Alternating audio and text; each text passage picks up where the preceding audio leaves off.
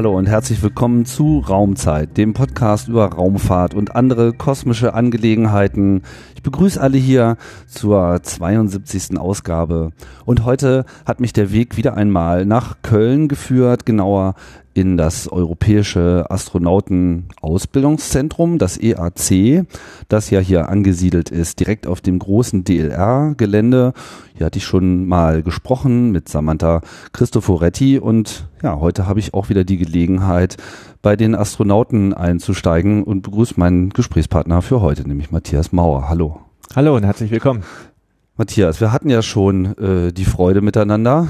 Äh, vor einigen Wochen äh, sind wir in Kourou aufeinander gestoßen. Genau, da hatten wir ja die Gelegenheit, uns ein bisschen zu informieren, wie es weitergeht mit der europäischen Raumfahrt im Bereich Raketenentwicklung. Das Thema Ariane 6 hatten wir uns da ein bisschen genauer angeguckt. Richtig, und äh, ja, ich wollte ja eigentlich auch mir auch den Start mal anschauen.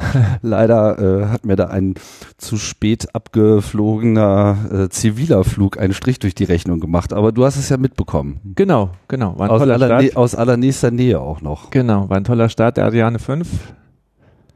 Ja. Wie ist das? Ah, ist toll. So ein Start ist sehr beeindruckend. Also die Ariane 5 ist ja mit das kräftigste Launch Vehicle, was wir haben beim Start. Da geht richtig was ab. Heißt? Ist deutlich beeindruckender als ein Sojus-Start. ja gut, den Vergleich werden die wenigsten haben. So, also wo spürt man es am meisten? Ähm, in den Ohren oder im Bauch? Sowohl in den Ohren als auch im Bauch. Wir haben ja diese diese Feststoffraketen, ähm, die Booster. Ähm, die haben wir bei der Sojus nicht und die liefern sehr sehr viel Schub in der Startphase und das merkt man einfach.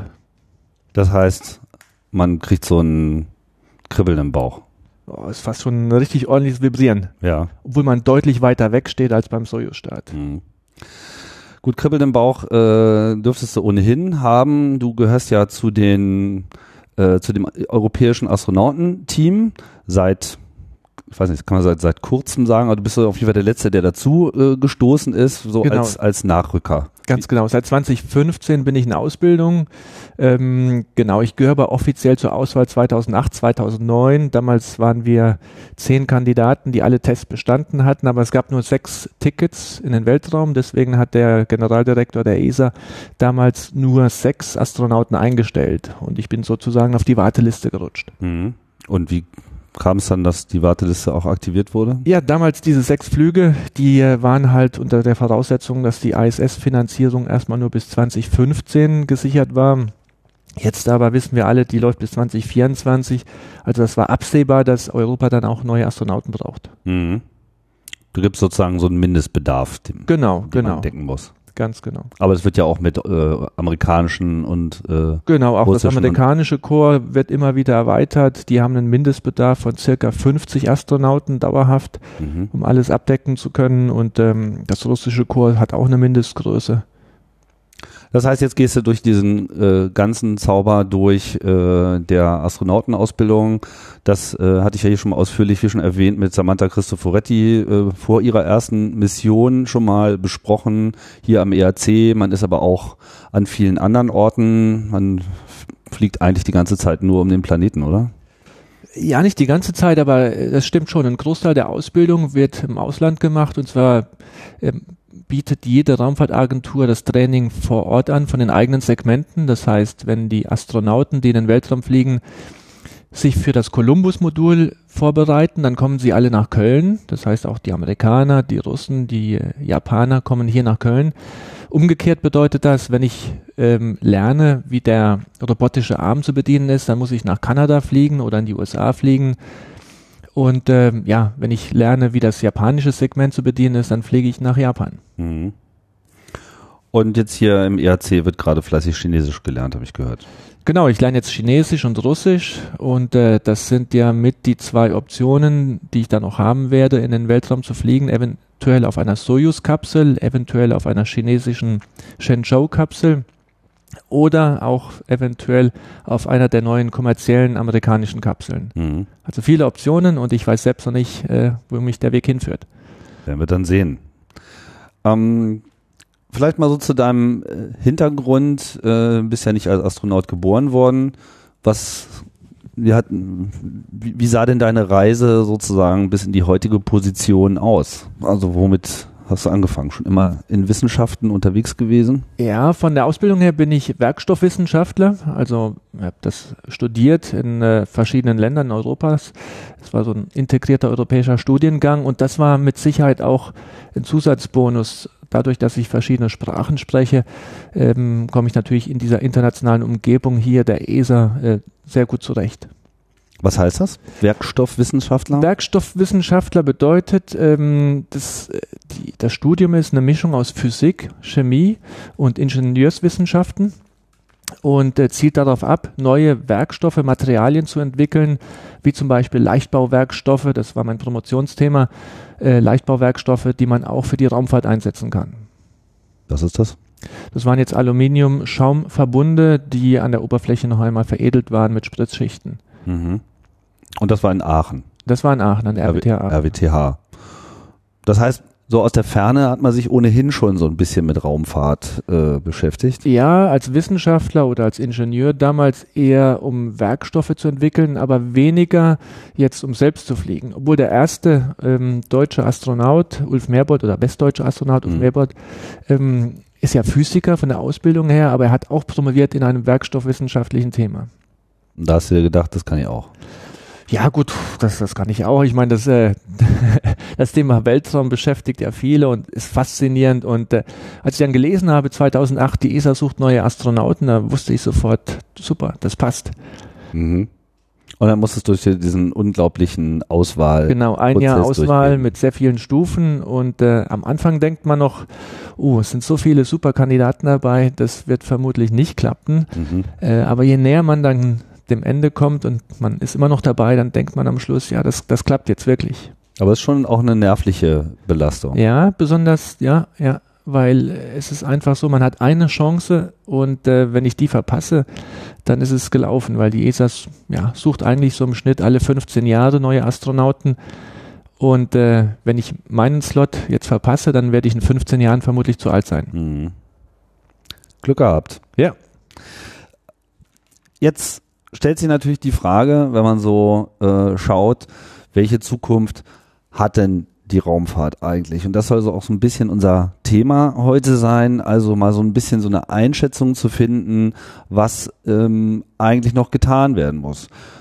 Wir hatten halt so eine Phase der generellen Entdeckung des Weltalls, überhaupt erstmal zum Mond kommen, zum Mars irgendetwas zu schicken, das Weltall zu verstehen, Instrumente ins All zu schicken, äh, um einfach zu begreifen, was uns eigentlich umgibt. Auf der anderen Seite hat die Raumfahrt ja auch diese wichtige Aufgabe eigentlich übernommen, quasi der Forschungsteil der Weltwirtschaft zu sein, um es mal ganz salopp auszudrücken, weil vieles von dem, was äh, im Orbit quasi entdeckt und äh, erstmalig ausprobiert wird, findet ja dann mehrere Jahre später oder vielleicht auch schneller seinen Weg in moderne Herstellungsverfahren etc.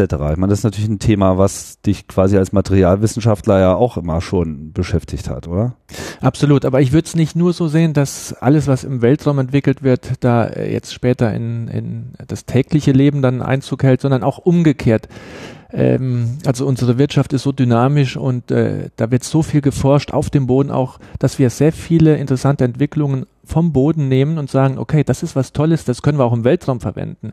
Jetzt einmal das Beispiel 3D-Druck. Das ist ja klar auf dem Boden schon äh, kommerziell einsatzbereit und wir wollen diese Idee, diese Technologie auch nutzen, um eventuell auf anderen Himmelskörpern etwas zu drucken oder auch im Weltraum zu drucken hätte den Vorteil, wenn ich das ein bisschen ausführen darf, ja. jetzt momentan habe ich Raketen, mit denen starte ich Satelliten in den Weltraum. Und die Satelliten, die werden so stabil gebaut, äh, zum Teil sehr massiv gebaut, damit sie den Start überstehen. Ja, das heißt, ähm, ich baue diese Satelliten eigentlich viel überdimensionierter, als sie es für ihre eigentliche Funktion sein müssten, nur damit ich sie in den ersten acht Minuten ihrer Lebensdauer sicher in den Weltraum bringen kann. Würde ich jetzt in der Lage sein, einen Satelliten im Weltraum zu bauen, dann könnte ich den viel filigraner bauen und äh, müsste weniger Masse in den Weltraum schießen. Das wäre dann effizienter, ich würde Ressourcen sparen, ich könnte mit der gleichen Rakete viel mehr in, in den Weltraum bringen. Und die Idee ist zu sehen, könnte ich im Weltraum einen Satelliten aufbauen oder könnte ich den drucken zum Teil und muss nur die elektronischen Komponenten dann zufügen. Ja, also sowas wie äh, eine, ja, eine Montage im Weltraum. Ist das schon gemacht worden? Ist noch nicht gemacht worden. Wir haben auf der ISS einen 3D-Drucker, der hat erst einmal in Kunststoff gedruckt, aber jetzt in Vorbereitung ist auch eine, ein 3D-Drucker, der auch Metalle drucken kann. So ein Sinter-Verfahren? Ja, ich denke, das wird ein Sinterverfahren sein oder vielleicht auch ein Schmelzdrahtverfahren. Ja. Mhm. Es gibt da verschiedene Ansätze. Wenn ich mit einem Pulververfahren arbeite, dann habe ich natürlich das Problem der Schwerelosigkeit. Wie kann ich das Pulver ablegen? Ja. Das, das schwebt mir ja davon. Stimmt. Dann müsste ja. ich schon wieder eine Zentrifuge dabei haben. Ja. Aber sowohl ähm, die westlichen Raumfahrtagenturen als auch die chinesische Raumfahrtagentur arbeiten an diesem Thema. Also in Metall 3D-Drucker für den Weltraum ist schon eingeplant für die chinesische Raumstation. Und was könnte man damit bauen? Man könnte damit zum Beispiel Ersatzteile bauen. Auf der ISS haben wir momentan das Problem, will ich es mal nennen, dass wir über 70 verschiedene Typen Ventilatoren haben. Das fängt an mit einem Ventilator für die Computer bis hin zu anderen Pumpen, die gekühlt werden müssen. Alle diese Ventilatoren, wenn sie kaputt gehen, müssen ersetzt werden. Ansonsten überhitzt ja das System. Mhm. Das heißt, ich muss da 70 verschiedene Ventilatoren immer gelagert haben. Ob in drei, vier, fünffacher Ausführung. Genau. Mhm. Ob die jetzt nun gebraucht werden oder nicht, weiß ich nicht. Aber mhm wenn ich jetzt sage, ich habe ein tolles Verfahren, mit dem ich mir so einen Ventilator schnell drucken kann, dann kann ich einfach die Ressourcen sparen, den Platz sparen und ich muss nicht ständig so viel Lagerhaltung betreiben und äh, ja, Ersatzteile oben haben, die vielleicht nie verwendet werden. Aber gibt es denn so viele so vergleichsweise simple Dinge, für die das so in Frage kommen würde? Ja, es gibt schon eine Vielzahl an simplen Sachen. Ein Beispiel wäre ja auch jetzt aus Apollo 13 Mission. Also das wäre total unspannend gewesen, diese Apollo 13 Desaster, wenn ich da einen 3D-Drucker dabei gehabt hätte. Weil äh, damals war die Fragestellung, ich habe ein, ich hab eine ähm, Kartusche, die passt nur in einen runden Behälter, aber ich brauche jetzt in dem anderen Modul eine Kartusche für einen eckigen Behälter. Und das, das ganze Drama war ja, wie kann ich einen Adapter bauen von rund auf eckig? Mhm. Heutzutage würde ich einfach das einen Pfeil hochladen. Ja, genau. Und genau, kennen wir. Heutzutage würde ich einfach einen Pfeil hochladen und würde mir dann einen Adapter drucken und äh, ja, das Ganze wäre dann einfach gelöst, sehr schnell. Hm. Also ein 3D-Drucker gehört für die Exploration absolut auf, auf unsere Packliste. Ja. Nicht nur für den Weltraum, sondern auch später, wenn ich mal auf den Mond fliege oder Richtung Mars fliege. Um es mal vereinfacht darzustellen, wenn ich mit heutiger Technologie Richtung Mars fliege, 500 Tage hin und zurück, die schnellste Reisemöglichkeit, dann brauche ich schon so viel Treibstoff und Vorräte für meine Astronauten, dass ich die Rakete vollgestopft hätte und hätte wenig Platz für Wissenschaft dabei. Das heißt, ich würde so eine lange Reise machen und könnte am Mars nur sehr wenig aktiv erforschen. Ganz einfach, weil der Platz fehlt. Viel intelligenter wäre es, ich würde eine Technologie vorausschicken, die dort auf dem Mars dann Ressourcen nutzt, mir vielleicht eine kleine Station baut oder auch Ressourcen aus dem Mars herauszieht, so etwas wie Wasser. Aus dem Wasser kann ich dann Treibstoff machen, so dass ich dann nur mit den ähm, Sachen hinfliege zum Mars, die ich definitiv für den Hinflug brauche, und dort finde ich dann alles für meinen Rückflug. Und dann könnte ich viel mehr Wissenschaft machen. Und diese Technologie, die möchte ich natürlich nicht zum allerersten Mal auf dem Mars ausprobieren, weil das wäre blöd, wenn ich da, äh, sag ich mal, in, in 500 Tage äh, Reise vor mir habe und stelle dort fest, ui, das klappt nicht so, wie ich mir das vorgestellt habe. Also im Prinzip habe. so eine kleine Weltraumfabrik würde man erst als ja, erstes hinschicken. Genau, genau. Oder erstmal ein, ein Gerät, was eine Weltraumfabrik baut. Ja, eine Weltraumfabrik hört sich hier wieder groß an, sondern. Naja, die fabriziert halt Sachen. Also ja, so den Namen ein, jetzt nicht ganz ein, falsch. Ein 3D-Drucker, würde ich es mal nennen, der mir aus dem Marssand eine kleine Station baut und als Abfallprodukt ähm, gewinne ich die Feuchtigkeit aus dieser, aus diesem Marssand und aus dieser Feuchtigkeit kann ich Wasser herstellen und äh, dieses Wasser ist im Endeffekt ja Raketentreibstoff, Wasserstoff und Sauerstoff. Und auch Atemluft. Ja? Also äh, das ist das Grundprinzip. Diese Technologie, die muss auf dem Mars funktionieren. Punkt. Ansonsten brauche ich da gar nicht erst hinzufliegen. Damit sie funktioniert, müssen wir die testen. Und das können wir wunderbar auf dem Mond machen. Und deswegen der große Schritt, wir wollen auf den Mond, wir wollen dort die ganze Technologie für eine dauerhafte Präsenz auf dem Mars später einmal testen, ausprobieren und wirklich ausreifen lassen. Hm. Bevor wir da im Detail nochmal drauf eingehen, würde ich ganz gerne nochmal so ein bisschen auf die äh, Metaebene äh, einsteigen und erstmal nochmal so hinterfragen, was brauchen wir denn? Weil ich meine, das ist ja so, schon ein bisschen so ein Selbstzweck. Ne? Das ist ja quasi so, man hat beschlossen, man will da hin und man, man will da irgendwas machen und wie kann man das tun? Und hier gibt es Technologie, mit denen man das besser machen kann. Aber stellt sich ja auch immer erstmal so die Frage, was brauchen wir eigentlich und warum, warum äh, tun wir das? Also als Mensch brauche ich ganz einfach, ich brauche irgendeinen Platz, an dem ich mich sicher aufhalten kann. Da draußen herrscht äh, Weltraumstrahlung und es gibt auch Mikrometeoriten auf dem Mond. Das heißt, ich brauche irgendwie so eine nee, Art meine, Unterkunft. Noch eine Metaebene nach vorne was, was sind sozusagen überhaupt die, die Fragen und die Probleme, die wir jetzt überhaupt äh, erstmal lösen wollen? Weil klar, Mond ist irgendwie interessant. So mhm. gibt bestimmt eine Menge Leute, die würden da ganz gerne mal hinfliegen. Ja. So, aber das äh, kann ja kein Selbstzweck sein. Man muss nee, ja da gibt wir, wir verfolgen ja wissenschaftliche Ziele. Und, genau. Und, und eine der großen Grundfragen der ESA ist ja, gibt es Leben außerhalb der Erde? Das mhm. ist eine ganz große philosophische Frage, hat die Menschen schon immer beschäftigt.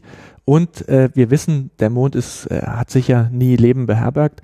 Ähm, da müssen wir weiter hinausfliegen. Der Mars, es wird vermutet, dass der Mars mal äh, feucht war, nass war, riesige Wasservorkommen an der Oberfläche hatte. Wasser wird assoziiert mit Leben. Das heißt, der Mars ist ein Kandidat, wo wir nach Spuren von existierenden oder vergangenen Leben noch suchen können. Mhm. Das ist der Grund, warum wir Richtung Mars fliegen wollen, um diese Frage, gibt es Leben außerhalb der Erde, zu beantworten oder finden zumindest mal Indizien zu sammeln. So, die große philosophische Frage. Dann haben wir aber auch noch wirklich andere Fragen, die wir auch vom Mond aus noch ähm, erledigen können.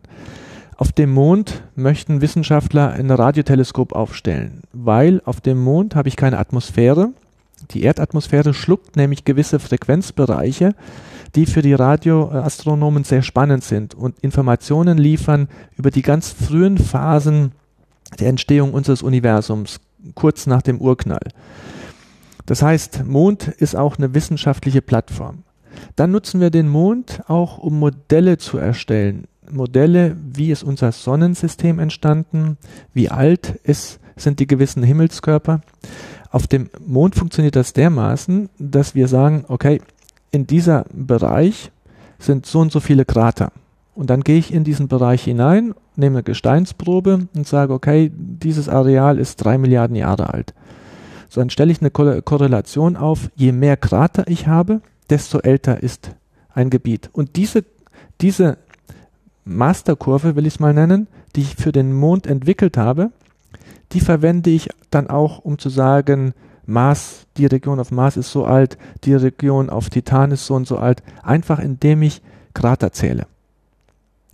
Ja, so ist das. So machen das die Wissenschaftler. Hört sich jetzt ein bisschen ja. sehr trivial an, aber. Ja, weil umso länger die Fläche so äh, ja, alleine desto mehr ist da halt eingeschlagen. Mhm. Genau. Und der Mond ist tot an der Oberfläche. Der hat sich nicht verändert. Die gleiche ähm, Einschlagsmenge war ja auch auf der Erde, aber die Erde ist aktiv. Ähm, die Erdoberfläche verändert sich immer wieder, deswegen finden wir auf der Erde da natürlich liegt auch immer nicht noch das Kaugummipapier von den amerikanischen Astronauten rum. Genau, aber ich meine, hier in, in, Deutschland haben wir noch den Rieskrater, aber so viel mehr Krater, die wir untersuchen können, finden wir hier nicht. Mhm.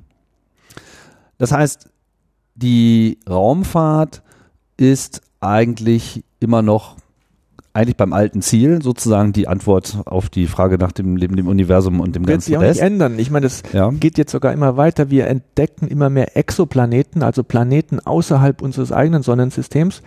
Und die Frage ist natürlich, gibt es dort einen erdähnlichen Planeten? Und gibt es dort, wenn es ein erdähnlicher Planet ist, vielleicht auch sogar erdähnliche Lebewesen? Gibt es dort vielleicht nochmal so etwas wie Menschen, so wie, wie wir? Die vielleicht früher angefangen haben in ihrer Entwicklung und sogar viel weiter sind als wir. Also ich finde das ein super spannendes Thema. Ja, na, das ist zweifelsohne. Also der Mars ist quasi jetzt das naheliegende Nahziel, sage ich mal. Wir ne? nennen das Horizontziel. Ja? Horizontziel. Also ein wow. Ziel, was wir so im Rahmen unseres Lebens vielleicht jetzt erreichen können mit bemannter Raumfahrt Weit über den Mars werden wir es vermutlich mit den jetzigen Antrieben nicht schaffen. Da müssen wir viel bessere, schnellere Antriebe entwickeln, um viel weiter in den Weltraum zu fliegen. Aber auch mhm. das wird kommen irgendwann Aber ich denke, der Mars, der, der bietet ja noch genug äh, Spielraum. So. Definitiv. Also die, man muss ja nur kurz in die Science Fiction schauen. Äh, die Ideen sind ja quasi alle äh, da. Das auszufüllen wird wahrscheinlich noch ein paar Jahrzehnte dauern. Und das große Interesse in den Mars hat eigentlich zu dieser Wiederentdeckung des Mondes geführt, kann man sagen. Weil der Mond schien ja so ein bisschen aus dem Spiel zu sein, mit dem wollte irgendwie keiner mehr spielen, da war man jetzt irgendwie oben und ähm Ja, das ist auch immer ein bisschen politisch motiviert. Also die Wissenschaftler wollten immer wieder zurück auf den Mond. Ich meine, die, die ganz spannenden wissenschaftlichen Missionen waren ja dann auch Apollo 18, 19, 20, die waren ja schon vorgeplant, sind dann aber eingestampft worden, weil man das Geld ja lieber für den Vietnamkrieg damals ausgegeben hat. Mhm. Ähm, und politisch motiviert war es auch, weil Obama gesagt hat, okay, äh, dort wo der Bush hin will, nämlich Richtung Mond, will ich nicht hinfliegen, ich gebe ein neues Ziel aus. Jetzt haben wir wieder einen anderen Präsidenten, der sagt, wo der Obama nicht hin will, äh, äh, hin wollte, will ich nicht hin. Also das schwingt immer so ein bisschen hin und her. Dummerweise ist die, ist eine langfristige Entwicklung der Weltraumtechnologie nicht im Rahmen von acht Jahren, also zwei Legislaturperioden in den USA, sinnvoll machbar. Wir müssen Technologie entwickeln, Weltraumkapseln und Raketen, mit denen wir viel weiter in den Weltraum fliegen können. Und wir brauchen da ein bisschen mehr langfristige Planungssicherheit. Aber es hängt ja jetzt auch nicht nur an den Amerikanern. Äh, nicht nur, aber wir Europäer, wir haben ja keine eigene Rakete, mit der wir bemannt in den Weltraum fliegen können. Das heißt, wir sind eigentlich per Anhalter Richtung äh, durch die Galaxis Mhm. unterwegs. Mhm. Wir möchten gerne mit den Amerikanern fliegen. Wir fliegen auch mit den Russen. Jetzt fragen wir die Chinesen, ob wir mitfliegen dürfen. Ich denke langfristig und äh, deswegen verfolge ich jetzt auch die aktuellen politischen Entwicklungen sehr mit Interesse. Macron und Merkel wollen Europa stärken. Also mein starker Wunsch wäre, lass uns doch mal anfangen, ein europäisches Symbol zu schaffen, indem wir sagen, wir wollen auf Augenhöhe mit China, mit USA, mit Russland mithalten. Wir wollen auch bemannt von Europa aus in den Weltraum starten. Zumindest erstmal in den Orbit, vielleicht in eine eigene Raumstation Ja, sicher, oder sicher. mit einem eigenen Vehikel. Ja, erst einmal in den erdnahen Orbit, erstmal den ersten Schritt schaffen. Ich meine, die Technik ist ja da. Ich meine, das, was die Amerikaner Technik verwenden wollen, da. kommt aus äh, Europa. Das ATV, was ja auch schon mal äh, ausführlich besprochen wurde, ist ja quasi die technische Basis für dieses Vehikel. Wie heißt es noch gleich? Also wir bauen jetzt gerade ähm, die Antriebseinheit, den Motor für die Orion-Kapsel. die Genau, Amerikaner Orion. Mhm. entwickeln ja diese Schwerlastrakete SLS, mit der wir Richtung Mond und weiterfliegen können. Auf dieser Rakete sitzt eine neue Kapsel, die Orion-Kapsel. Und diese Kapsel wird angetrieben mit europäischer Technologie, die in Bremen gebaut wird. Mhm. Also wir Europäer können das. Ja. Wir müssen es nur wollen. ja, den Eindruck hat man auch in äh, Kourou gewonnen. Also ich habe zwar den Raketenstart verpasst, aber hatten ja dann noch einen ausführlichen Tag uns mal äh, diese unfassbare Dimension dieses äh, Geländes auch zu vergegenwärtigen und wie viel Leute da an wie vielen äh, Dingen arbeiten und ich finde es sowieso immer so ein bisschen hirnsprengend, wenn man irgendwie feststellt, was eigentlich alles so berücksichtigt und worum sich alles gekümmert werden muss, nur um dann irgendwie mal alle vier Wochen so ein Ding äh, in die Luft schießen zu können. Aber da merkt man auch, die, die Expertise ist eigentlich da. Also man ist jetzt nicht irgendwie äh, unwissend und es fehlt irgendetwas, sondern es ist am Ende eigentlich im Wesentlichen so ein gesamtpolitischer und gesellschaftspolitischer Wunsch, der da sein muss, um so ein Projekt auch angehen zu können. Ich würde sogar viel positiver formulieren. Wir Europäer sind eigentlich führend in der kommerziellen Raumfahrt die ganze Zeit gewesen. Da entsteht jetzt natürlich ein ganz starker Druck durch die neuen Anbieter, Elon Musk mit SpaceX oder dann auch Jeff Bezos mit äh, Blue Origin. Also da, deswegen müssen wir auch die Ariane 6 entwickeln, einfach um über den Preis langfristig mithalten zu können. Mhm. Was ja jetzt geschieht, die Ariane 6 wird äh, demnächst dann auch den Orbit ankratzen Genau. und ich hoffe ja auch äh, dieses Programm mal ausfüllen. Aber darum soll es jetzt äh, nicht gehen. Kommen wir zurück zu dem Weg, den quasi die Raumfahrt jetzt äh, beschreiten muss. Wir haben also das Fernziel, Hor Entschuldigung, Horizont. Ziel. Ah, Horizont, wie auch immer, auf jeden Fall das Ziel. Äh, der Mars birgt eine Menge äh, Interesse, ist aber schwierig. Er ist relativ weit weg und äh, ist vor allem auch mal nicht so mal eben hin und zurück äh, problemlos zu machen. Und allein das Zurück ist ja auch schon mal ein Problem für sich, weil gut, vom Mond kommt man relativ schnell weg. Da muss man sich eigentlich im Wesentlichen einmal kurz äh, abstoßen. Genau. Aber beim Mars ist es halt vergleichbar mit der Erde. Sprich, äh, es gibt eine ganze Menge unbeantwortete Fragen. Und auch wenn der Mond jetzt vernachlässigt wurde, das Interesse am Mars hat jetzt auch den politischen Weg ge geebnet, wieder sich mehr dem Mond ähm, anzunehmen. Was sind denn jetzt so die Dinge, die man jetzt demnächst auf dem Mond tun könnte und sollte, um eben eine solche Mars-Mission vorzubereiten? Ja gut, das hatte ich eben schon mal kurz angerissen. Wir brauchen Technologie, Technologie, die es uns erlaubt, langfristig auf einem Himmelskörper zu bleiben und Ressourcen, die wir vor Ort finden, die wir nicht von der Erde einfliegen müssen, weil dann wird die Raumfahrt unbezahlbar, diese Ressourcen auf dem Mars oder auf dem Mond zu nutzen und in sinnvolle Produkte umzusetzen. Und diese Produkte sind einmal ein kleines Haus für die Astronauten, damit sie geschützt sind vor der harten Weltraumstrahlung und auch vor den Mikrometeoriten, die immer mal wieder einschlagen.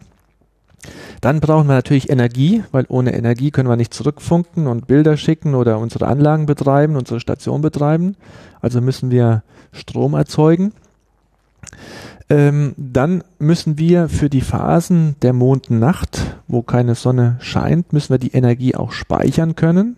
Ja, also brauchen wir Energiespeicher. Das alles sind Themen, die auf der Erde genauso spannend sind. Mhm. Energieerzeugung, Energiespeicherung. Dann brauchen wir Atemluft, wir brauchen Trinkwasser und ähm, wir brauchen Essen. Also alles sehr irdische, normale menschliche Bedürfnisse. Ja. So, und all das müssen wir versuchen, auf dem Mond, auf dem Mars herzustellen. Wird nicht gelingen, 100 Prozent abzudecken, aber wenn wir nur 90 Prozent abdecken können, dann äh, erspart es natürlich die Startkosten für diese 90 Prozent. Aber der Mond ist ja jetzt nicht nur interessant, weil man dort schon mal was testen kann, was man vielleicht später beim Mars macht, sondern er ist ja auch als Zwischenlandungsort eigentlich interessant. Der Mond wird sogar meiner Meinung nach ein sehr starkes kommerzielles Interesse wecken, weil der Mond hat natürlich einen sehr geringeren äh, Gravitationspotenzial als ähm, die Erde. Von daher ist es sinnvoll, eine Reise zum Mars vom Mond aus zu beginnen. Das heißt, ich stelle es mir vor, die Astronauten starten von der Erde, fliegen in den Mondorbit. Im Mondorbit wird die Rakete noch einmal aufgetankt mit Treibstoff vom Mond und dann fliegen wir Richtung Mars. Weil äh, ähm, das ist energetisch viel effizienter im Mond nochmal zu stoppen, nochmal voll Weil man braucht erstmal nur die Energie, um von der Erde wegzukommen. Ganz genau. Die Tanks sind dann quasi leer. Ja. Aber wenn man nachlädt, kann man dann quasi mit vollen Tanks noch, noch mal mit derselben Performance äh, durchstarten und die Energie, die man, also in welchem Verhältnis steht denn das zusammen? Also die Energie, die ich brauche, um aus dem Erdschwerkraftfeld abzuhauen, also die Fluchtgeschwindigkeit zu erreichen. Wie wie viel, also ist das dieselbe, in etwa dieselbe Energie, die man dann braucht, um noch zum Mars zu fliegen oder ist Mars sogar noch, ist die Strecke dann so leichter? Willst du nicht? Das kann ich jetzt nicht so 100% genau sagen, aber äh, ich weiß ja, dass auf dem Mond habe ich nur ein Sechstel Schwerkraft. Mhm. So, und um aus diesem ein Sechstel Schwerkraft der Erde äh, rauszufliegen, brauche ich natürlich auch deutlich weniger Energie. Also die Fluchtgeschwindigkeit ist deutlich geringer. Aber wenn man im Orbit ist, hat man ja noch nicht mal das Problem. Also da muss man ja nur noch einen kleinen Schubs geben, um irgendwie da rauszukommen. Weil das man stimmt, ja nicht auf dem Boden startet. Ganz genau. Also vom Mondorbit aus brauchst du eigentlich, wir müssen uns die Karte jetzt angucken, wie die einzelnen Delta Vs sind, also die einzelnen Beschleunigungen. Aber es ist deutlich effizienter vom Mond aus nochmal äh, durchzustarten in Richtung Mars. Also es ist sozusagen auch es vorstellbar, dass man dann sozusagen so viel Energieressourcen hat, dass man dann eben auch auf dem Mars nicht unbedingt bei Null ankommt, sondern Gut, das sind jetzt da, da fangen wir ein, äh, über Missionsdetails ähm, ja, zu sprechen. Das, das, ist einfach, das hängt immer davon ab, wie groß ist meine Rakete, wie viel Masse nehme ich mit und so weiter. Und äh, das, ja gut, das, aber so oder so, der Mond ist, ist hier ein, ein wichtiges logistisches Element in, in einer solchen. Es ist äh, sogar effizienter, Satelliten, die im geostationären Orbit fliegen, wenn ich diese wieder auftanken möchte, ist es effizienter, dies vom Mond her, vom Mondorbit zu machen, obwohl das von der Distanz her viel weiter weg ist. Also wir reden jetzt von 36.000 Kilometer äh, Höhe über der Erde. Das ist geostationäre ähm, Laufbahn. Der Mond ist 400.000 Kilometer weg, aber es ist energetisch günstiger, äh, sag ich mal, 370.000 ähm, Kilometer vom Mond kommend Richtung geostationäre Umlaufbahn zu fliegen, dort aufzutanken, als das von der Erde aus zu machen. Aber nur wenn der Treibstoff auch vom Mond kommt. Genau, nur wenn er von dort aus kommt, sicher. Und reichen die Ressourcen des Mondes dafür? Ähm, ja, auf dem Mond gibt es riesige Vorkommen an Wassereis. Man hat abgeschätzt, dass äh, ich glaube 100 Millionen Tonnen Wassereis in der Polarregion liegen müssten, in den tiefen Kratern. Die Frage ist natürlich, sind diese Wassereisvorkommen zugänglich? Wenn ich mir das jetzt mal angucke, diese Krater sind sehr tief und haben sehr steile Abhänge und wir haben mit die kältesten Temperaturen in diesen Kratern äh, in unserem Sonnensystem. Das stellt natürlich enorme technologische Herausforderungen an die Ausrüstung, die ich da mitbringen muss, um erst einmal diese Ressourcen da zu gewinnen und aus dem Mond zu extrahieren. Andererseits, wenn ich jetzt nicht so viel Wassereis rausbringen möchte, sondern ich möchte nur einmal sagen, ich gewinne so viel Wasser, um eine Station zu betreiben mit sechs Astronauten, dann kann ich das auch direkt aus dem, aus dem Mondsand machen. Ja? Gewisse Anteile des Mondes enthalten sehr viel Oxid und äh, bei der, wenn ich jetzt einen 3D-Druckprozess einsetze und drucke mir daraus ähm, Mondsteine aus Sand, dann gewinne ich als Abfallprodukt dadurch Sauerstoff und wenn ich ein bisschen Wasserstoff mitbringe, was ja deutlich leichter ist als, als der Sauerstoff, ist ja ein Faktor 16, ähm, dann kann ich da ähm, aus diesem Prozess dann Wasser gewinnen. Und dieses Wasser ist dann Trinkwasser, beziehungsweise Sauerstoff kann ich dann auch wieder verwenden, einfach zum, als Atemluft. Mhm. Aber woraus macht man denn den Treibstoff mit dem? Der Raketentreibstoff. Äh, die Ariane-Rakete fliegt mit äh, Wasserstoff und Sauerstoff.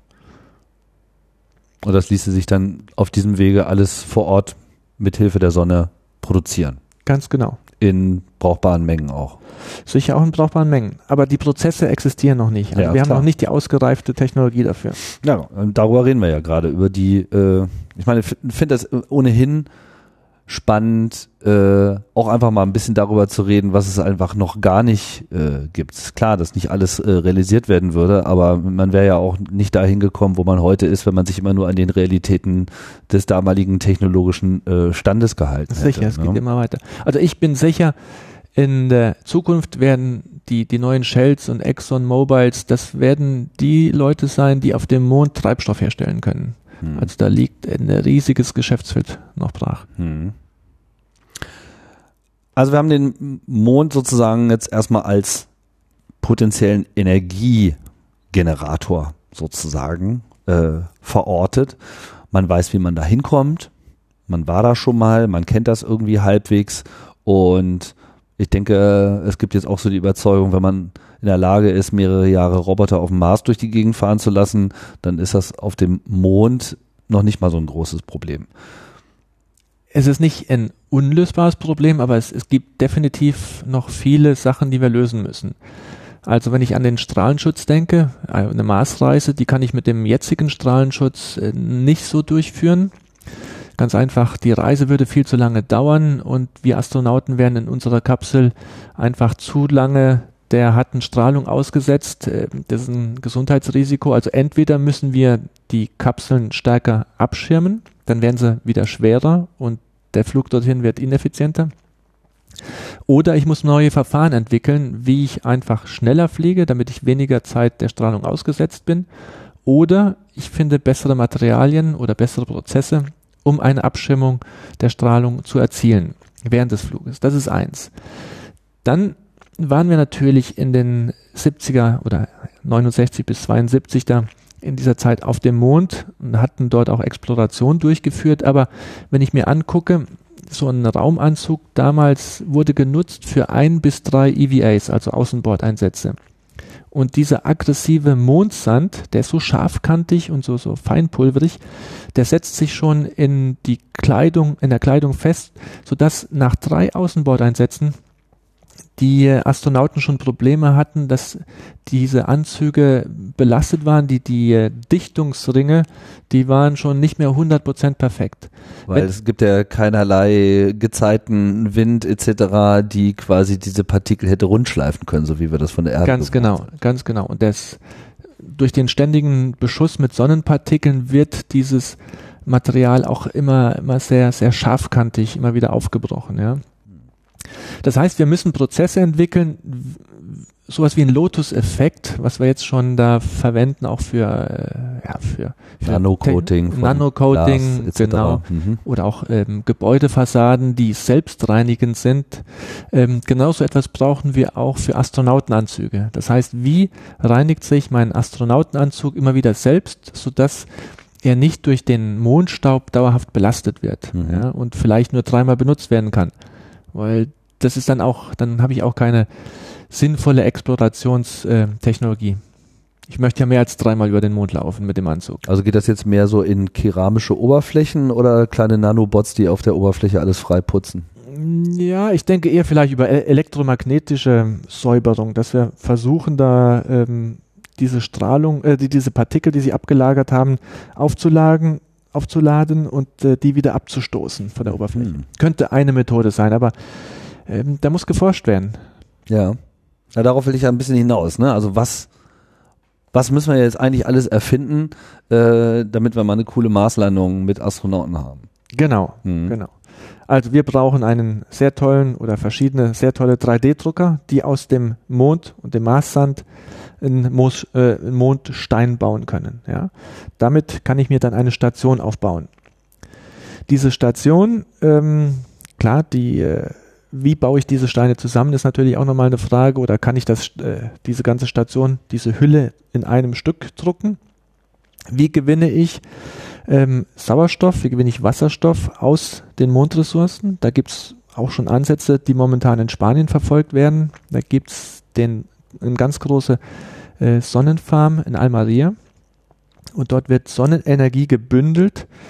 Und dieser gebündelte Strahl wird fokussiert auf eine Fläche von circa ja, der Fläche einer 1-Euro-Münze. Und allein durch Sonnenkraft erreiche ich dann einen Strahl, der über 2000 Grad heiß ist. Das heißt, mit diesem Strahl kann ich sogar Stahl durchschneiden. Und diesen Strahl kann ich nun gezielt über Mondsand rastern lassen und dann ist das ähnlich wie in Metallpulver 3D-Druck, wo ich dann einen Laserstrahl über Metallpulver rastern lasse und baue mir, sintere mir dadurch ein Bauteil zusammen. Wie dick ist denn dieser Regolith, dieser Mondstaub? Äh, der ist wirklich im, im, im Submillimeterbereich. Nee, ich meine, wie tief, also wie, wie, wie, wie viel, wie tief in den Boden geht genau, der? wie tief sinkt man da äh, ein?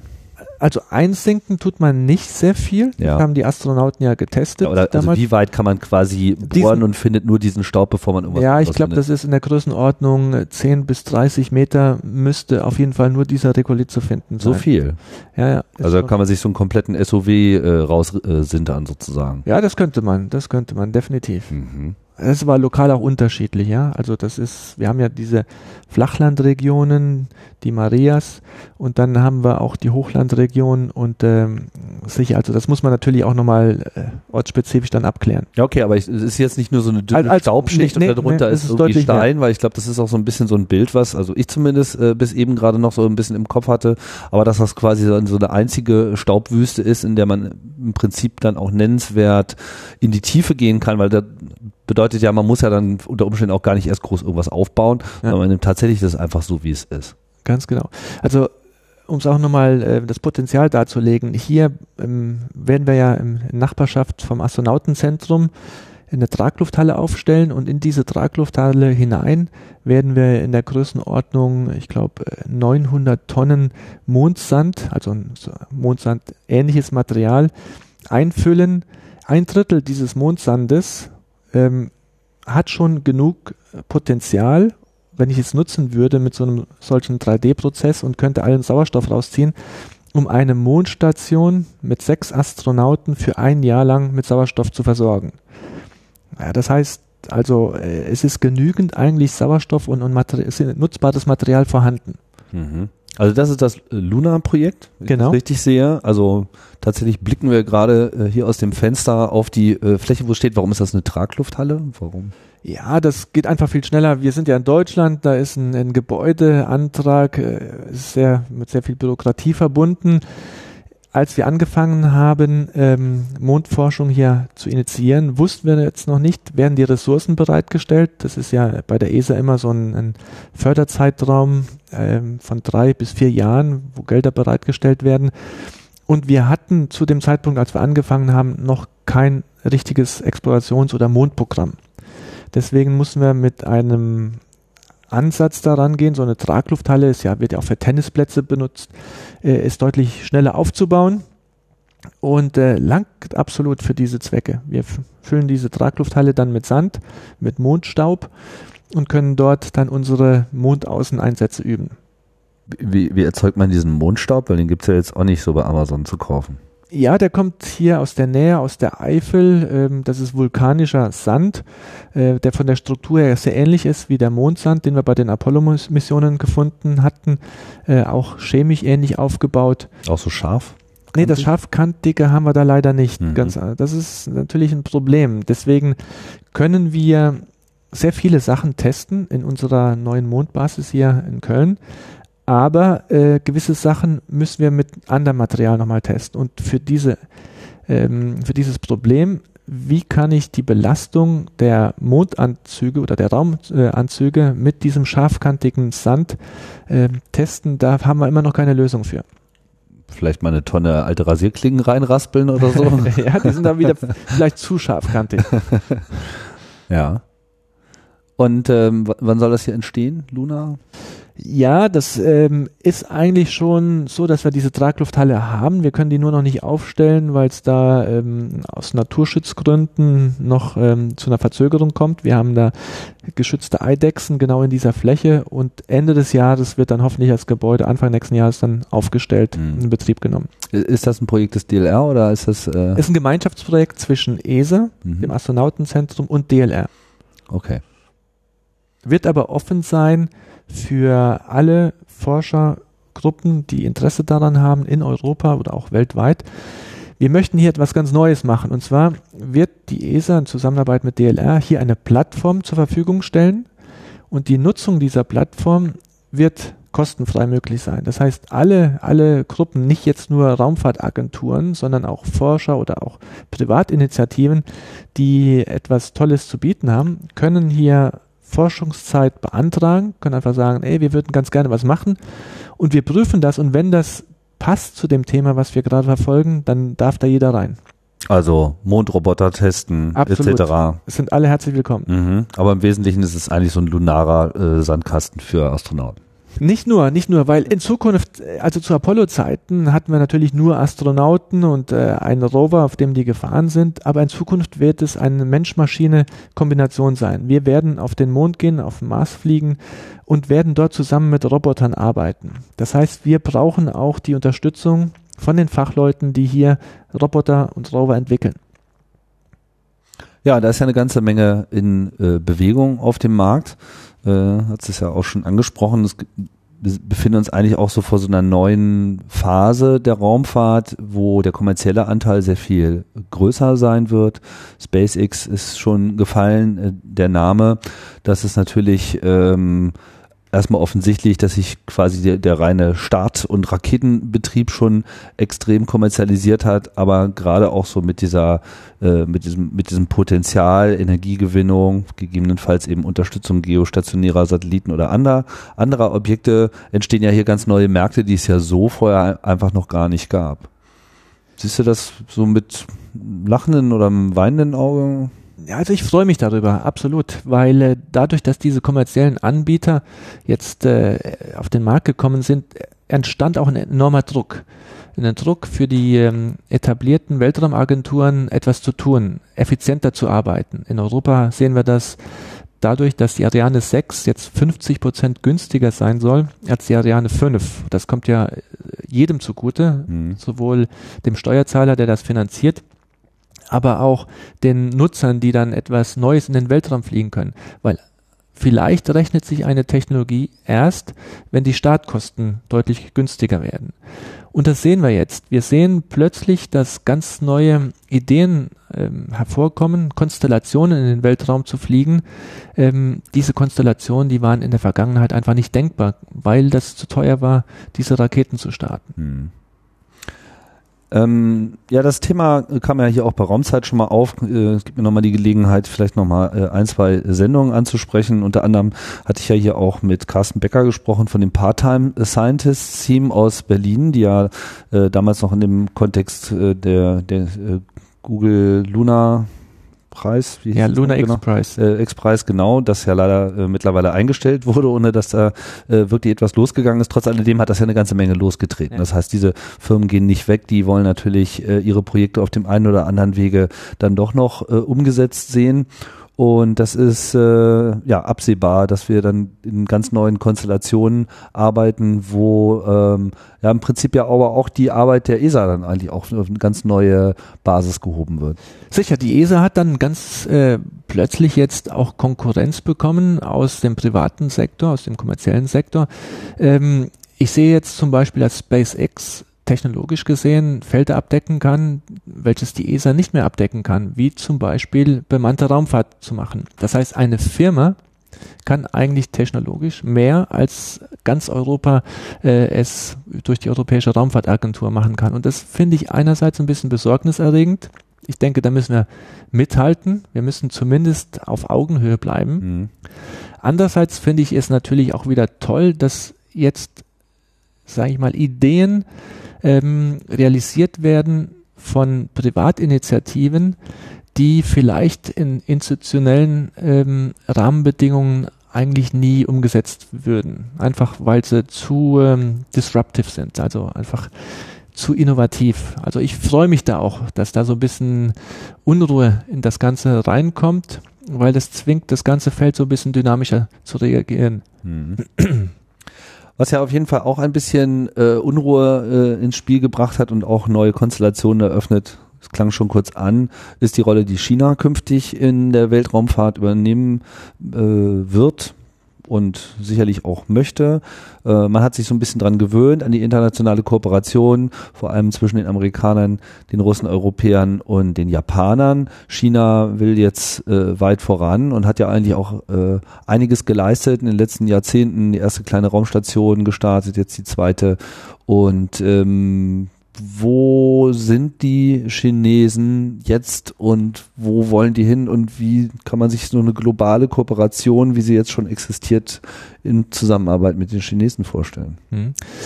Also China hat äh, riesige Fortschritte gemacht im Bereich Raumfahrt. Sie machen wenige Starts im Rahmen bemannter Raumfahrt, sehr viele Starts im Bereich Satelliten. Ähm, Sie haben bisher zwei Module hochgeschickt für die bemannte Raumfahrt. Das erste ist jetzt ja gerade wieder eingetreten, mhm. also unkontrollierter Wiedereintritt, zum Glück irgendwo abgestürzt, wo, wo niemand zu Schaden kam. Ziel ist es, im nächsten Jahr ähm, das Kernmodul der neuen Weltraumstation zu starten. Und bis 2022 möchte dann China eine eigene kleine Weltraumstation aufgebaut haben. Die wird ungefähr so eine Größenordnung haben wie die Mir-Station. Die äh, chinesische Station wird so circa 60 Tonnen an Gewicht betragen. Die ISS als Vergleich hat über 400 Tonnen, also ist eine ganz andere Größenordnung. Und ähm, China möchte eigentlich genau das Gleiche erreichen, was Russland und die USA bisher erreicht haben. Das heißt, erst einmal eine dauerhafte Präsenz im erdnahen Orbit, dort Forschung machen in der Raumstation dann geht China auch dazu über, ähm, neue Länder einzuladen, auf der eigenen Station mitzuarbeiten. Das erinnert mich so ein bisschen an das Interkosmos-Programm, was ähm, die Sowjetunion damals gemacht hat in den 80er Jahren und später dann auch ähm, über diese Space Shuttle wurden ja auch westliche äh, Länder eingeladen, Astronauten mit dem amerikanischen Gefährt dann mitfliegen zu lassen. Ist Interkosmos dann das, was den Sigmund Jähn auch ganz genau, in den das Orbit gebracht ganz hat? Ganz genau. Hm. Und ähm, China hat da zum Beispiel auch Abkommen mit, ähm, mit den Vereinten Nationen. Das heißt, alle Länder, die Interesse haben, einen Astronauten zur chinesischen Raumstation zu schicken, können das über die Vereinten Nationen dann sozusagen vermitteln lassen. Wir Europäer sind seit 2012 im Gespräch mit den chinesischen Kollegen vom chinesischen Astronautenzentrum. Ähm, ich selbst war direkt von Anfang an mit dabei und ich war jetzt schon mehrfach in China und letztes Jahr gab es das allererste Training von äh, nicht-chinesischen Astronauten mit chinesischen Astronauten zusammen. Das war dann Samantha Cristoforetti und ich, hatten dort ein zweiwöchiges äh, Survival-Training auf See. Mhm. Und es war sehr spannend, das war sehr professionell durchgeführt. Die chinesischen Kollegen sind alle super motiviert und ich denke, äh, deren Herz schlägt genauso für die Raumfahrt wie das von, äh, von den Kosmonauten oder von den amerikanischen Astronauten. Und auf Arbeitsebene gibt's da einfach nur ja, die Sprachbarriere. Das haben wir aber auch auch bei Russisch, zum Teil auch mit Japanisch oder auch mit dem Englischen. Aber ansonsten sind das eigentlich Raumfahrer, ja, wie, wie wir selbst. Und äh, die Zusammenarbeit klappt auf Arbeitsebene hervorragend. Jetzt müssen wir nur sehen, dass wir das Ganze auch politisch in den Rahmen führen, sodass China in dieses ISS-Konsortium aufgenommen werden kann. Das wird ja von amerikanischer Seite aus äh, blockiert. Da gibt es ja Hardliner politisch, die nicht möchten, dass die Chinesen da Zugang zur ISS bekommen. Aber ich denke, Richtung Mond wird das Ganze nochmal komplexer werden und später Richtung Mars noch komplexer. Das können wir nur als Menschheit gesamt angehen. Und dann müssen wir China mit ins Boot aufnehmen und auch neue Spiele auf dem Markt, wie zum Beispiel Korea hat Interesse an der bemannten Raumfahrt. Die ähm, ja, aus der arabischen Region gibt es Bestrebungen, ein eigenes Astronautenkorps aufzubauen. Äh, Indien ist dabei, bemannte Raumfahrt zu entwickeln. Also da ist sehr viel Aktivität. Das kann ja eigentlich nur gut sein. Ist gut. Ich finde das super. Mhm. Die ISS ist jetzt erstmal bis 2024 verlängert worden. Ja, ist ja schon länger, bis 2024 finanziert. Jetzt gerade ist ja die Diskussion, was machen wir nach 2024? Die Amerikaner möchten das dann ganz gerne in kommerzielle Hände überführen, damit sie einfach ihre Ressourcen bündeln können, um sich besser auf den Mond zu konzentrieren. Da gab es aber eine Menge Skepsis bei dem Kommentar. Ja, genau. ich bin auch sehr skeptisch. Ich denke, die ISS wird sicher noch bis 2028 betrieben werden. Kann sie aus Ingenieurssicht auch ohne Probleme. Ähm, Weiter nicht? Doch auch, sicher. Aber ich meine, 2028 ist sie 30 Jahre alt. Äh, die Station wurde irgendwann mal designt für eine gewisse Lebensdauer. Ab 30 Jahren wird der Aufwand vielleicht zunehmen, die Systeme frisch zu halten, sicher zu halten. Da muss man einfach dann nochmal sich alle Detailprobleme angucken und sagen, okay, mhm. ab wann rentiert es sich nicht mehr, die Station zu warten? Ab wann ist es günstiger, äh, ja, sie wegzuwerfen und was Neues aufzubauen? So wie bei einem alten Auto. Irgendwann ist es einfach zu teuer das zu warten, dann ist es günstiger, ein neues Auto. Aber die Antwort auf diese Frage kennt man eigentlich noch gar nicht. Man ja, hat gut. sowas ja noch nicht gemacht. Man hat es nicht gemacht und es gibt ja noch die große Frage, wie bringe ich dieses große Biest da wieder runter? Oder was mache ich mit dem? Ja. Mhm. Ja, ja, also ich rede jetzt von 400 Tonnen, die da um die Erde fliegen und es gibt Studien, ähm, wie man die ISS wieder eintreten lassen kann. Ähm, aber die ISS wird dann irgendwann auseinanderbrechen und dann entsteht wahrscheinlich ein, ein Teppich an Weltraumschrott, der vielleicht nicht mehr so kontrolliert in den Pazifik abgestürzt werden lassen kann, wie man das normalerweise macht mit diesen kleinen Kapseln. Das heißt, da müssen die Ingenieure auch nochmal ein bisschen ja, Gehirnschmalz reinstecken, wie kann ich diese Station sicher ähm, ja, wieder eintreten lassen, verglühen lassen. Ist da noch nicht drüber nachgedacht worden? Da ist drüber nachgedacht worden. Es gibt Arbeitsgruppen, die beschäftigen sich mit diesem Thema. Aber auch hier gibt's ähm, noch offene Fragen. Zum Beispiel wissen wir noch nicht 100 Prozent, wie verhält sich unsere Atmosphäre in dem Bereich 30 bis 100 Kilometer, wenn da eine so große Station wieder eintritt. Ähm, ich kann das nicht perfekt simulieren. Ja. Ja, das äh, ist eine sehr ähm, chaotische Geschichte, mhm. also so im wissenschaftlichen Blick chaotisch. Ähm, lässt sie sich irgendwie auseinanderbauen in den Einzelteilen? Wahrscheinlich auch nicht so ohne weiteres. Sicher, also ich meine, ähm, die Russen, der russische Teil der Station hat eigene Antriebseinheiten, aber der westliche Teil der Station wurde ja mit den Space Shuttles hochgebracht. So, ich könnte jetzt natürlich hingehen und sagen, äh, die neuen kommerziellen äh, Kapseln der Amerikaner, die können natürlich auch im westlichen Teil andocken. Die kann ich wieder dazu nutzen als Antriebseinheit, um die Station oder einzelne Segmente gezielt abzubremsen. Aber ich gehe jetzt wirklich in die Spekulation. Also da müssen Spezialisten ran, müssen das simulieren, müssen sich das angucken. Es ist natürlich machbar, aber es ist natürlich auch eine Kostenfrage. Wie kann ich diese Station dann auch effizient runterholen? Ich meine, das ist ohnehin ja auch eine wie ich finde, immer stärker aufkommende Debatte, die wahrscheinlich auch überfällig ist. Wie sichern wir überhaupt die Zugänglichkeit zum Weltraum? Ganz unabhängig davon, wo man alles noch so hin will, muss man überhaupt erstmal sicherstellen, dass man überhaupt erstmal vom eigenen Planeten noch wegkommt. Das, was heute schon an Weltraumschrott äh, so herumfliegt, das ist ja nicht ganz unerheblich. Man möchte sich überhaupt nicht vorstellen, was passieren würde, wenn die ISS äh, auf einmal nicht mehr kontrolliert werden könnte durch irgendeinen Unfall. Äh, das wäre dann schon eine mittlere Katastrophe, wenn irgendein Satellit mit der ISS kollidiert, dann ist wahrscheinlich auch erstmal für die nächsten 100 Jahre nichts mehr zu machen. Also das Problem ist ja nicht gerade gering und ich habe auch den Eindruck, dass in, dem, in, der, in der Raumfahrt dieses Problem auch schon seit langem äh, verstanden wird, man bloß etwas Probleme hat, diese Wichtigkeit äh, so genau. in die Öffentlichkeit zu kommunizieren. Genau, genau.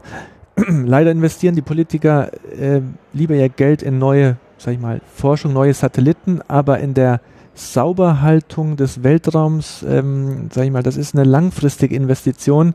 Da habe ich kurzfristig keinen Benefit davon. Und deswegen finden es die Kollegen dann auch so schwer, diese Projekte ähm, Weltraumschrottvermeidung oder gezielte Entfernung von Weltraumschrott zu finanzieren. Also das ist ein Thema, das müssen wir angehen. Das ist einfach unvermeidbar, weil irgendwann werden wir äh, uns wirklich die verschiedenen Orbits zumauern mit, mit Weltraumschrott. Und ähm, ja, das wird ein Problem für die nächsten Generationen sein. K insbesondere jetzt, wo wir darüber nachdenken, durch kommerzielle Anbieter Megakonstellationen aufzubauen. Also äh, es gibt jetzt ja Projekte mit mehreren tausend Minisatelliten, um weltweit ähm, Internetzugang zu erstellen. Mini-Konstellationen, ja, das sind, das sind Größenordnungen von Satelliten, die irgendwann mal als Weltraumschrott dann rumfliegen werden, das wird ein Problem. Aber auch hier scheint der kommerzielle Move äh, ein wenig äh, aufgeschlossener zu sein. Ich glaube, die letzte SpaceX-Mission hatte schon eine entsprechende Testmission äh, an Bord, um ein paar Technologien, ich glaube zwei, auszuprobieren, wie man Weltraumschrott vielleicht wieder eingefangen bekommen könnte. Sicher, es gibt da Ansätze, wie ich das machen kann, aber wenn ich immer ein Vehikel hochschicken muss, um ein anderes äh, runterzubringen, dann ist das auch nicht das effizienteste. Ja gut, wir leiden natürlich jetzt noch unter der Phase, wo man sich um dieses Zurückkommen überhaupt gar keine Gedanken gemacht hat. Genau, Heute ist ja genau. jede Mission von vornherein selbst verpflichtet, äh, Sprit vorzuhalten etc. Kann natürlich immer noch passieren, wenn das Ding einfach mal komplett äh, unoperabel wird, dass man diese Module nicht aktivieren kann, aber dadurch hat sich ja das Problem äh, schon mal etwas entschärft. Also hätte man das von Anfang an gemacht, wären wir sicherlich nicht unbedingt in dieser Situation, in der wir jetzt äh, sind, wie das immer so ist mit Müll. Ähm, trotz alledem sind ja auch solche Technologien eine interessante Herausforderung, weil es ja natürlich auch ein großes kommerzielles Interesse gibt. Umso teurer es wird, in den Weltall, ins Weltall zu fliegen, weil es so vermüllt ist, umso größer wird ja dann wiederum auch das Interesse nach entsprechenden äh, interstellaren Putzkolonnen. Ähm, spielt das bei der ESA eine Rolle? Sicher, es gibt die Kollegen, die äh, aktiv an diesem Bereich dann arbeiten, sich angucken, wie kann ich einen Satelliten, der sein Lebensende erreicht hat, was oft damit zusammenhängt, dass ich nicht mehr Sprit dabei habe, um die Lage äh, des Satelliten zu kontrollieren, wie kann ich in solchen Satelliten zum Beispiel wieder auftanken? Ja, das sind Projekte, die die ESA auch mit untersucht.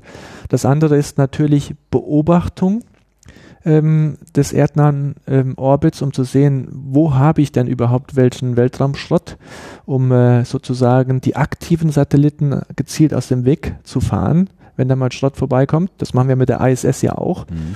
Wir machen da Ausweichmanöver und das sogar sehr oft. Ähm, ein anderer Ansatz ist, wie kann ich gezielt ein Satellit entfernen? Das heißt, ich fahre dahin mit meinem zweiten Vehikel, äh, lege eine Kette dran und äh, schleppt den einfach ab, so wie ein Abschleppdienst äh, auf der Straße das auch macht. Das ist jetzt aber wieder um ein Problem, weil wenn ich Weltraumschrott entfernen kann, dann kann ich auch aktiv sozusagen eine feindliche Übernahme von einem anderen Satelliten machen. Es gibt ja auch Spionagesatelliten oder vielleicht militärisch motivierte Satelliten. Das bedeutet, wenn ich diese Technologie entwickle, dann liefere ich direkt auch wieder den Militärs Munition zu sagen, okay, dann müssen wir wieder äh, Gegenmaßnahmen da haben, um unsere Satelliten abzusichern. Oh weia, darüber habe ich noch gar nicht nachgedacht. Ja, es ist ähm, amerikanische Militärs fordern aktiv nach einer Bewaffnung oder Militarisierung des Weltraums, um ihre eigenen Satelliten abzusichern gegen feindliche Angriffe. Das heißt, äh, ich will jetzt keinen Teufel an die Wand malen, aber es klingt ja für mich so ein bisschen wie das Zeitalter der Weltraumpiraterie. Hatten wir auch schon mal im Science Fiction. Ja. So, dass man sozusagen einen Satelliten hochschickt, der dann äh, andere Satelliten erstmal in Beschlag nimmt und wenn ihr den wieder haben wollt, hier 100 Bitcoin.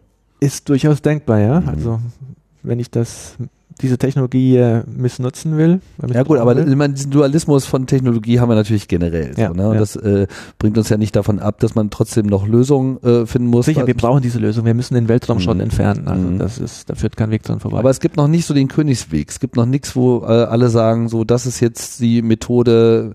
Ich meine, gerade wenn man in so einer Situation ist, müsste das ja eigentlich ein dringender Appell sein, dass man hier mal Missionen bräuchte, um einfach 10, 20 verschiedene Methoden mal auszuprobieren brauchen wir, aber mir ist hm, also noch kein Königsweg bekannt. Mhm. Fischernetze im All. Ja, ja. Wenn wir jetzt so ein bisschen äh, zum Ende so ein bisschen wünscht ihr was äh, spielen können, so aus Astronautenperspektive äh, und man kann sich jetzt einfach mal aussuchen, was äh, eigentlich so in den nächsten 10, 20 Jahren an Missionen losgetreten werden sollte. Kann jetzt auch sehr subjektiv sein. Was würdest du dir denn so vorstellen? Also ich würde mir wünschen, dass Europa ein bisschen selbstständiger wird, wie ich es eben angesprochen hatte, dass wir als Europäer einen eigenen, unabhängigen, bemannten Zugang zum Weltraum, zum erdnahen Weltraum haben. Dass wir auf Augenhöhe mit den etablierten Spielern mithalten können, uns nicht abhängen lassen, das ist ganz, ganz wichtig. Dann stelle ich mir vor, dass wir dauerhaft, langfristig auch eine Plattform im erdnahen Orbit benötigen, um die Schwerelosigkeitsforschung weiter zu betreiben. Das heißt, wir brauchen entweder die ISS-Verlängerung oder eine Nachfolge der ISS. Das kann auch eine Kooperation sein mit den Chinesen oder mit kommerziellen Anbietern für eine solche erdnahe kommerzielle Station. Da gibt es ja auch Ansätze aus den USA dazu. Könnte man in einer ISS noch was andocken? Sicher kann man dort andocken. Ist sogar eins, eine der, der Ideen, die aus dem kommerziellen Sektor von, äh, aus dem amerikanischen Bereich verfolgt werden, ein kommerzielles Modul an der ISS anzudocken, erst einmal zu lernen, wie mache ich Weltraumbetrieb, also kommerziell, mhm. und dann später vielleicht, wenn die ISS ihr Lebensende erreicht hat, zu sagen, dieses neue kommerzielle Modul, was vielleicht dann auch schon mittlerweile zwei, drei, vier Module sind, äh, abzudocken und länger zu betreiben, ja, also mhm. eine Art graduellen Übergang. Mhm. Das ist eins, eine Idee. Okay. Ähm, dann ist also auch wäre auch für die Chinesen, sagen wir mal, so eine Option. Sicher. So sicher. einen Dock äh, ranzumachen. Ja, gut, die wollen jetzt, die haben ihre eigene Station vorbereitet. Ich denke, die wollen ihre Station jetzt einfach durchziehen. Ja, klar, ich meine, jetzt haben sie 30 Jahre lang erzählt bekommen, dass die anderen nicht mit ihnen spielen wollen. Dann genau. äh, machen sie natürlich ihr eigenes Ding, aber es könnte genau. sich ja auch wieder ändern. Genau. Ähm, dann müssen wir natürlich auch über den erdnahen Orbit hinaus denken. Mhm. Das heißt, wir wollen Richtung Mond fliegen erst einmal in den Mondorbit hinein. Dort gibt es dann diese neue äh, Station, die aufgebaut werden soll. Deep Space Gateway hieß die früher, jetzt heißt sie, glaube ich, ähm, ja, Mond, äh, jetzt muss ich mal, Moon Village? Orbital, nee, Moon Village ist ja auf dem Boden, die ähm, orbitale Mondstation, der Name ändert sich auch orbital. Mhm, mhm. Von dort aus sollen Astronauten erst einmal. Also quasi eine ISS für den Mond. Genau, mhm. aber in klein. Mhm. Ähm, dort wollen wir die Technologien prüfen und testen, die wir für eine solche Station äh, um den Mars rum später benötigen. Also es ist sozusagen ein Baustein, den wir hier testen. Wir wollen dann Rover auf der Erd oder auf der Mondoberfläche, später auf der Marsoberfläche bedienen, ohne Zeitverzögerung. Ähm, später dann auch äh, Kapseln landen lassen und wieder hochfliegen lassen zu dieser orbitalen Station, auch erstmal unbemannt und später dann bemannt. Also, dass wir graduell Technologie entwickeln, aufbauen, Technologie, die abgestimmt ist, die wir dann brauchen für ein langfristiges, nachhaltiges Konzept. Dann wollen wir natürlich auf dem Mond landen und eine kleine Mondstation aufbauen. Ich stelle mir das persönlich so vor wie eine Antarktis-Forschungsstation da gibt's ja die deutsche Neumeier-Station mhm. mit ein paar Leuten, äh, bis hin zu dieser McMurdo-Station der Amerikaner, die im Sommer über 1000 Leute beherbergt. Also das, das kann auch wachsen. Ähm, ich stelle mir das als globale Repräsentation vor. Das heißt, äh, alle Länder der Erde, die an der Mondforschung mitarbeiten wollen, sollten dort vertreten sein, also ISS-Partner natürlich, plus China, plus die neuen Spieler. Und dann natürlich langfristig geht es zum Horizontziel Mars und über den Mars hinaus. Klingt ganz charmant eigentlich. Ja, strukturiert. Jeder Baut, jedes Bauteil, ähm, jeder Schritt macht Sinn, ist ein wichtiges Puzzlestück für das Ganze. Und das ist die Roadmap, die äh, Europa sich ja, gegeben hat, um den Weltraum zu erkunden und das zusammen auch mit den internationalen Partnern durchzuführen. Was für einen Zeitrahmen sprechen wir hier? Was, was wäre oder was, was meint man, was vielleicht realistisch sein könnte, wenn es keine politischen Hindernisse gibt, die es gibt? Ja gut, der Übergang von einer institutionellen erdnahen Station zu einer kommerziellen Station streben die Amerikaner ja für 2024 oder Ende 2024 an. Übergang ISS, das hat man eben beleuchtet. Mhm. Dann ähm, eine orbitale Mondstation, das soll glaube ich 2022 das erste Modul gestartet werden. Die SLS, diese Schwerlastrakete mit der Orion-Kapsel, soll 2023 dann zum ersten Mal Richtung Mond bemannt fliegen und ähm, also das ist schon beschlossen, dass ja, das es diese Orbitalstation geben soll. Es ist, sag ich mal, im Es wird geplant, aber es braucht noch ein paar Zusagen. Sozusagen. Genau, mhm. genau, genau. Aber die Absichtserklärung von amerikanischer Seite ist eigentlich da und in der ganzen Entwicklungskette und Begründung, warum wir diese amerikanische Schwerlastrakete SLS jetzt brauchen, hängt ganz stark auch damit zusammen, dass wir eben diese orbitale Mondstation aufbauen wollen. Europa hat bisher noch keine Zusage gemacht, Finanzierungszusage gemacht, aber mhm. wir haben ja auch erst Ende 2019 unseren nächsten Council und dann wird sicher natürlich ein Thema sein, macht Europa damit. Dann, ähm, klar, das Moon Village, was von dem ESA-Generaldirektor immer mal wieder ins Spiel gebracht wird, ist ein Konzept, eine, eine Vision, eine Vision, die sehr viel Sinn macht, um den Leuten zu erklären, was wollen wir eigentlich. Aber das ist jetzt kein Programm, was eins zu eins umgesetzt wird in wenigen Jahren. Ich denke, dieses Moon Village wird eine langfristige Vision sein aus dieser Mondstation mit ein paar Leuten, auf dem Boden des Mondes, kann sich entwickeln langfristig in, in eine größere Station, was dann vielleicht mal irgendwann Moon Village genannt wird. Mhm. Also ein, ein Leitmotiv. Genau, mhm. genau, sehr schön. Mhm. Und der Flug Richtung Mars, die, die Suche nach Leben oder nach Spuren von Leben ist natürlich ein, ein, Thema, was wir langfristig angehen werden. Ich denke, das wird wahrscheinlich nach 2030 erst bemannt durchgeführt werden. Die äh, Chinesen haben jetzt schon ähm, geplant, 2030 zum ersten Mal bemannt auf dem Mond zu landen. Also das ist sozusagen eine, ein Datum, an was ich glaube, was die auch umsetzen werden.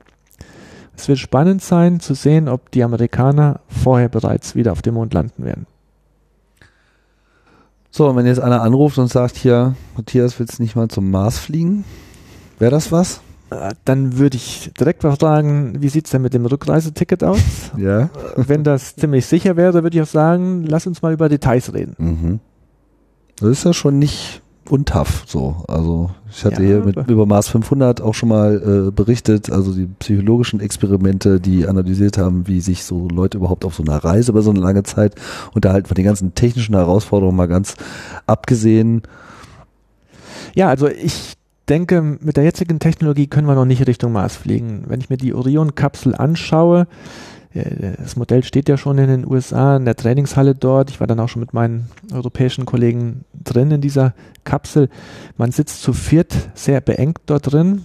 Und wenn ich mir vorstelle, dort allein zwei, drei Wochen Richtung Mond zu fliegen und dann länger im Mondorbit zu bleiben, ähm, man ist zu viert in einem ganz engen Raum, man muss gleichzeitig Sport machen, man muss aber auch, ähm, sag ich mal, sich waschen oder auf Toilette gehen. Ähm, für zwei Wochen geht das vielleicht, aber 500 Tage würde ich mir jetzt nicht vorstellen wollen, auf so engen Raum da das dann zu machen. Da müssen wir nochmal ein bisschen Zusatzmodule mit einpacken, bevor wir Richtung Mars fliegen und diese gibt es momentan noch nicht. Hm.